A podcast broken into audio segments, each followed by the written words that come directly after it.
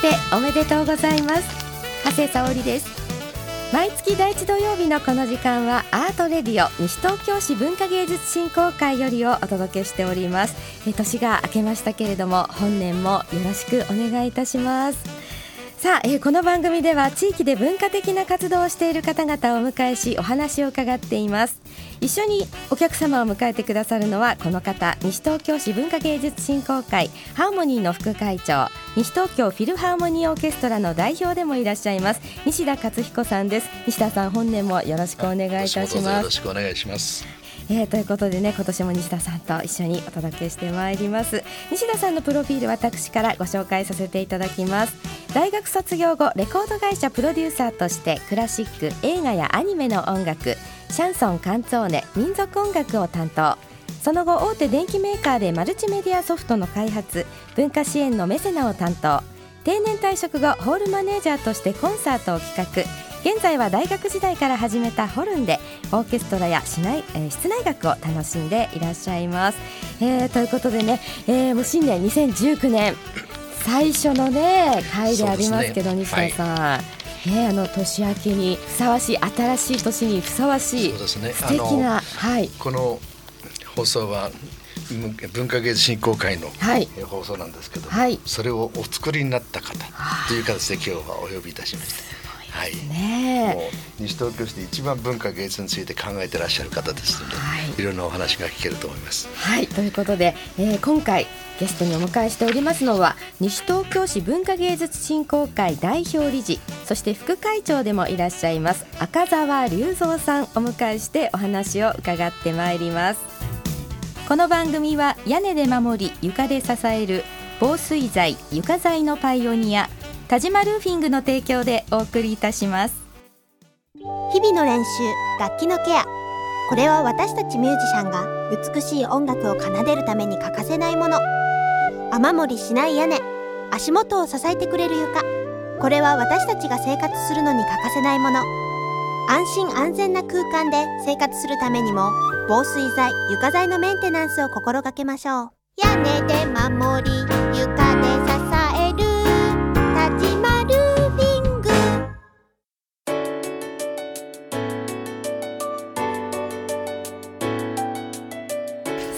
ことで西田さん、はい、ね、早速ですね、はい、2019年最初のゲストお迎えしております。お話私がお話しするっていうより、ね、お迎えするって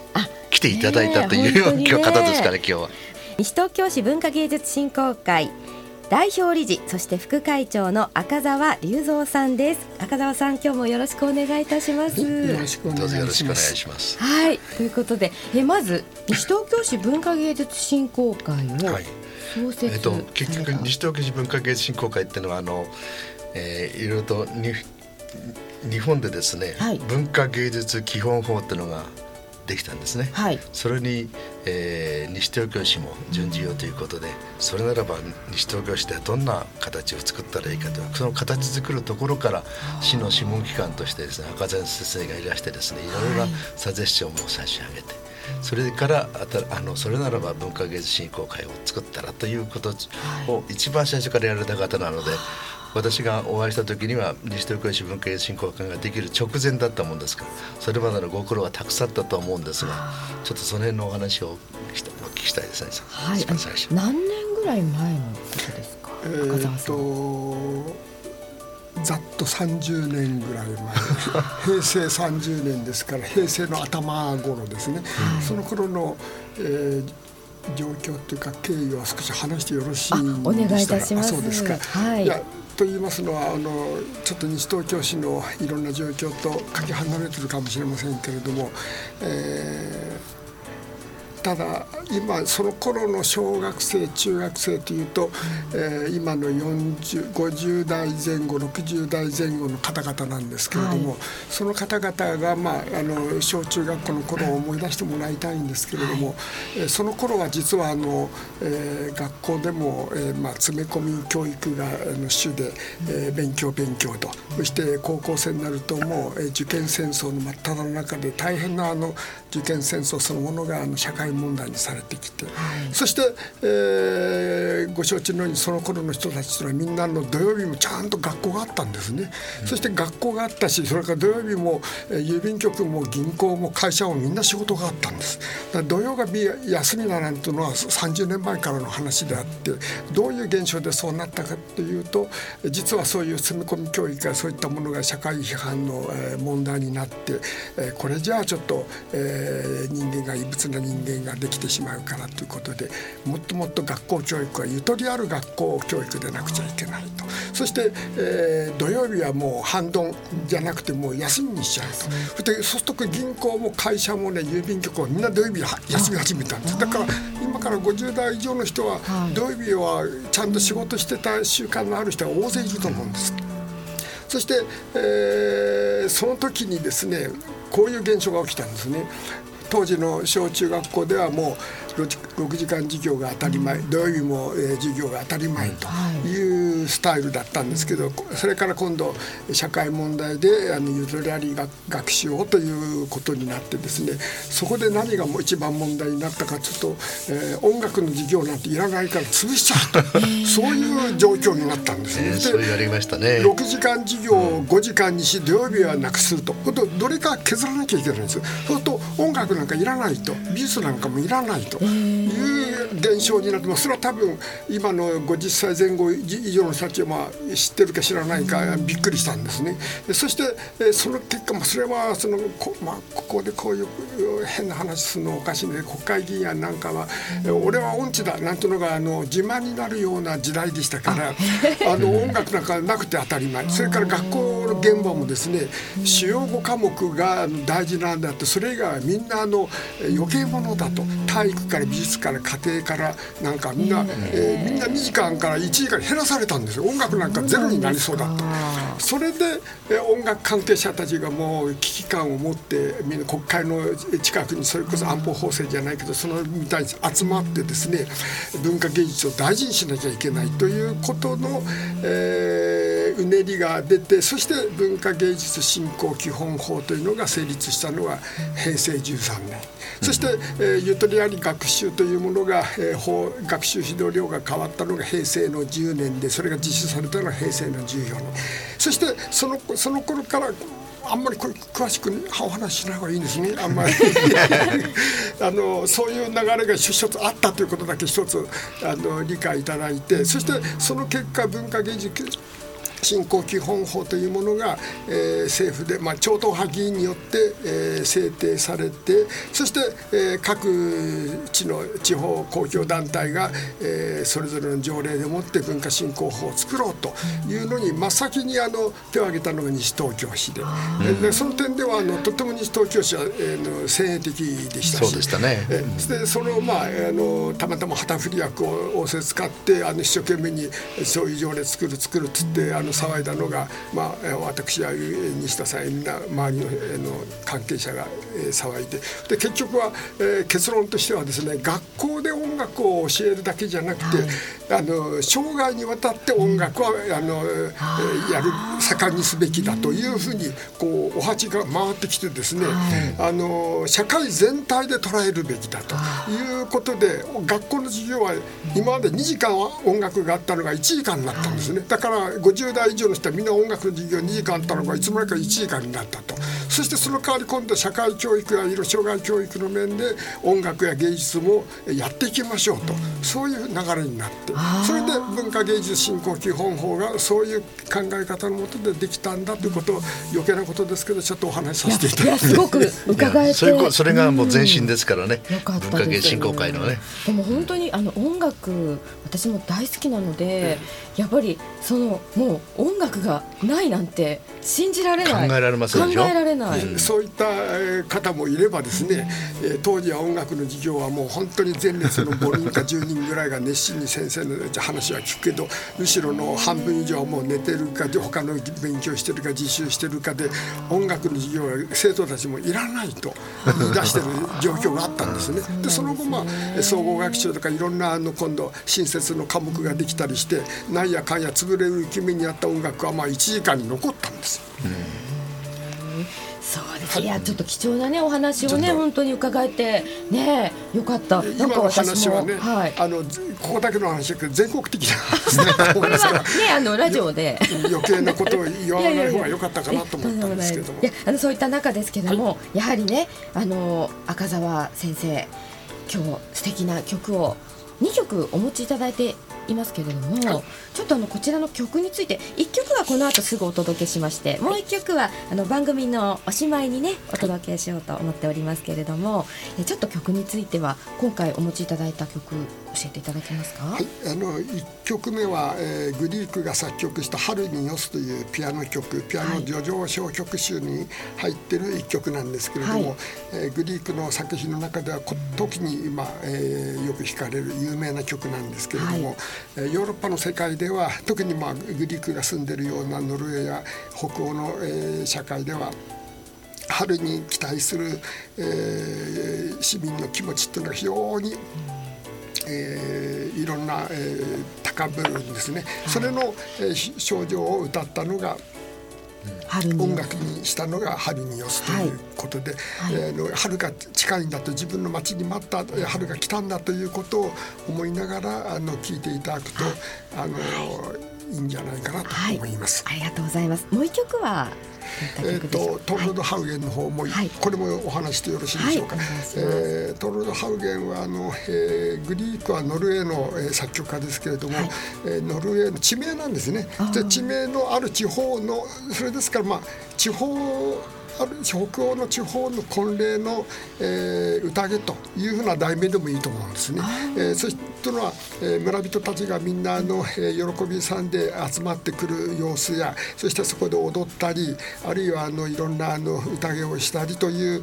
のを、えーまあ、56分にまとめた、えー、曲がこのトルド・ハウゲンの婚礼の日これも2番目に非常によく弾かれる曲です。はい、オーケストラでも時々弾かれますね。あ、そうですか。はい、はい、ぜひね今日ははね 2, 曲のこの素敵な曲お正月にもねぴったりの曲はいお届けいたします。ではまず1曲目にお届けするのはアンドレイ・ガブリーロフのピアノ演奏による曲ですね。春によす。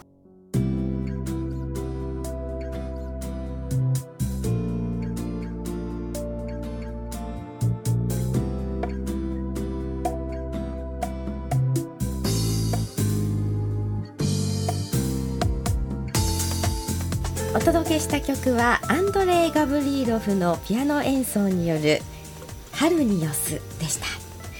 後半も赤澤さんにお話を伺ってまいりましょう。赤澤さんよろしくお願いいたします。よろしくお願いします。はい。アンドレイ・ガブリーロフの演奏素敵でしたね。はい。あのーえー、ソ連というとちょっと古い言い方しますけれども、えー、ロシアの若手ピアニストで日本にもよくあの来日されてあの大勢のファンがいらっしゃるピアニストでとてもあの繊細なあのいい音を出されるピアニストなんですね。はい、あのいかがでしたでしょうか？いやすごくうっとりね、しました。はい、ありがとうございます。えー、さて、えー、それからね、あの赤澤先生のいろいろあの書籍。そうなんです。えっ、ー、とね、赤澤先生はあの、はい、文化芸術振興会をこう作りになられてね、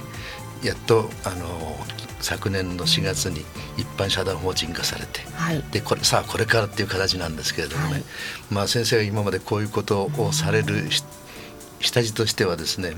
もちろん日大芸術学部の、はい、えー、生徒でいらしてピアノ科でいらして、はい、またそこの教授にもなられたり、はい、ピアノ教育連盟でしたっけ、はい、ピアノあの公益財団法人、うん、公益財団法人ピアノ教育連盟の副理事長もされたということで、ピアノのものについてはもう本当一方ならぬ、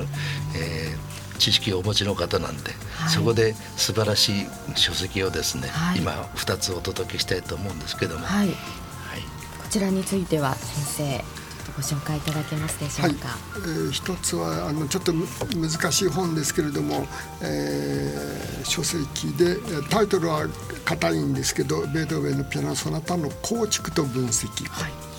いわゆるどんなふうにできてるかそれを、えー、あっちの方からこっちの方からいろいろあの、えー、分析した研究所これこれを、えー、レティというルドルフ・レティという音楽学者が研究なさったあの本なんですね。まああの私がちょっと、えー、分かりづらく訳したためにあの、えー、皆さんにあの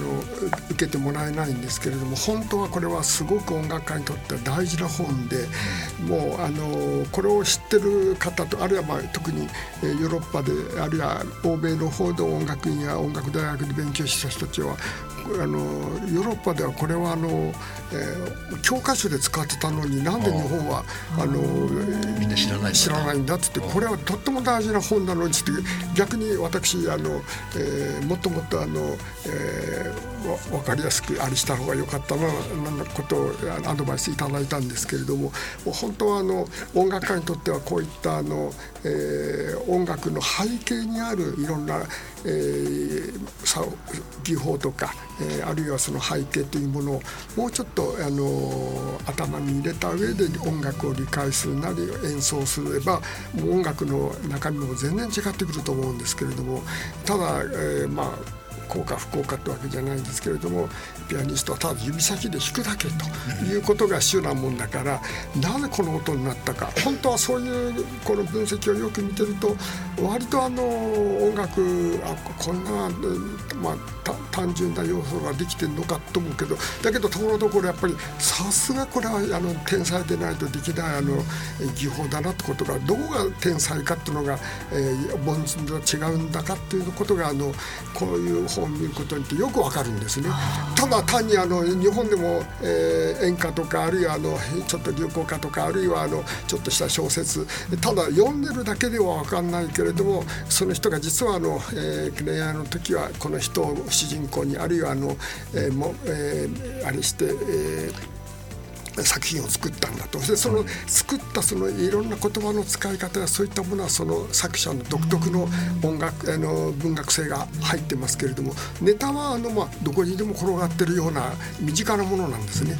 そういったことを思い浮かべながら弾いたり、あるいはあるすると全然違うんですけれども。ね、でもね今ピアノに携わっていらっしゃる方ならこの本は絶対ねあの手に取っていただきたいですし もう読んでみたいと思っている方たくさんいらっしゃると思いますね。しかもねこういうものの、はい、あの役はですね非常に難しいんです。音楽をよく知ってる人ピアニストじゃないから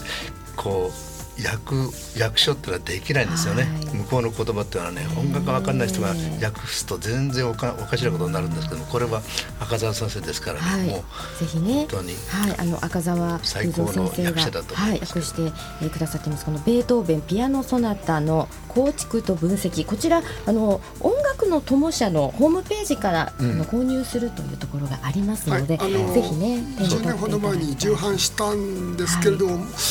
ー、本社あののともさん聞くとも今在庫がない。そうですか。ねあのちょっとこちらの方で皆さんね。はいありがとうございます。え続いてこちら楽譜についても、はい、教えていただけますか？はい、えー、実はあの、えー、グリークはあのベートーベンやショパンから比べるとちょっともっと近代的な人ですけれども、日本の時代でいうと江戸時代の天保年間に生まれて、明治のちょうど終わる、明治40年の頃に亡くなった方なんですね。えー、西暦でいうと2007年に亡くなったんで実は、えー1907年で2007年の時に没後100年ということで音楽出版社があのグリークを見直ししたいということで楽譜を作ってほしいということであのこれを編纂させていただいたんですけれども、はい、えー、これ以来これ以来ってわけじゃないんですがあの少しずつ、えー、日本の音楽ファンの方々にもあのグリークのピアノ曲があの弾かれるようになってきたもんで、実はこれは本当に、えー、弾かれる曲の抜粋でしかないんですけれども、とってもいい綺麗な曲がですねたくさんあるんです。今日聴いていただくこの2曲は本当に代表的なもので、えそれ以外でもとっても心打つ作品がたくさんありますので、えぜひ楽譜を手に取ってあるいは CD も結構で1時から比べて出てきましたので、お聴きになって。これは楽譜集っていう形でドレミ出版の方から出てるものなんですね。そうなんです、はい、こちらは、グリーグだけでなくてね、えー、グリーグ、ピアノ名曲集ですね、近代北欧の作曲家たち北欧にちょっと焦点を当てたいい曲ばっかり揃ってますね。はい、はい、赤澤隆三先生のね、うん、あの皇帝監修というふうになっておりますので、はい、ぜひ皆様こちらもね手に取っていただきたいと思います。ということで、赤澤先生いろいろお話をね伺ってお時間がね、はい、あのもっとあったらね本当にいろいろもっとこう一つ一つ詳しく伺っていきたいなとね思うところでありますがまたぜひよろしくお願いいたします。はい、はいということで今日はありがとうございました。これで終わり あのまたお別れにもう一曲ですね。はい、あのお持ちいただいた曲をお届けして、はい、はい、またお待ちしております。よろしくお願いします。はい、お忙しい中ですけど、はい、突然で申し訳ございません。赤田先生はね、この文化芸振興会の代表ですからね、あの毎回ここに来ていただいても全然おかしくはないので、ね、またぜひもう少し詳しいお話をお伺いしたいはい、よろしくお願いいたします。ありがとうございました。素敵なゲストお迎えいたしました。西東京市文化芸術振興会代表理事そして副会長の赤澤隆三さんでした。ありがとうございました。ありがとうございました。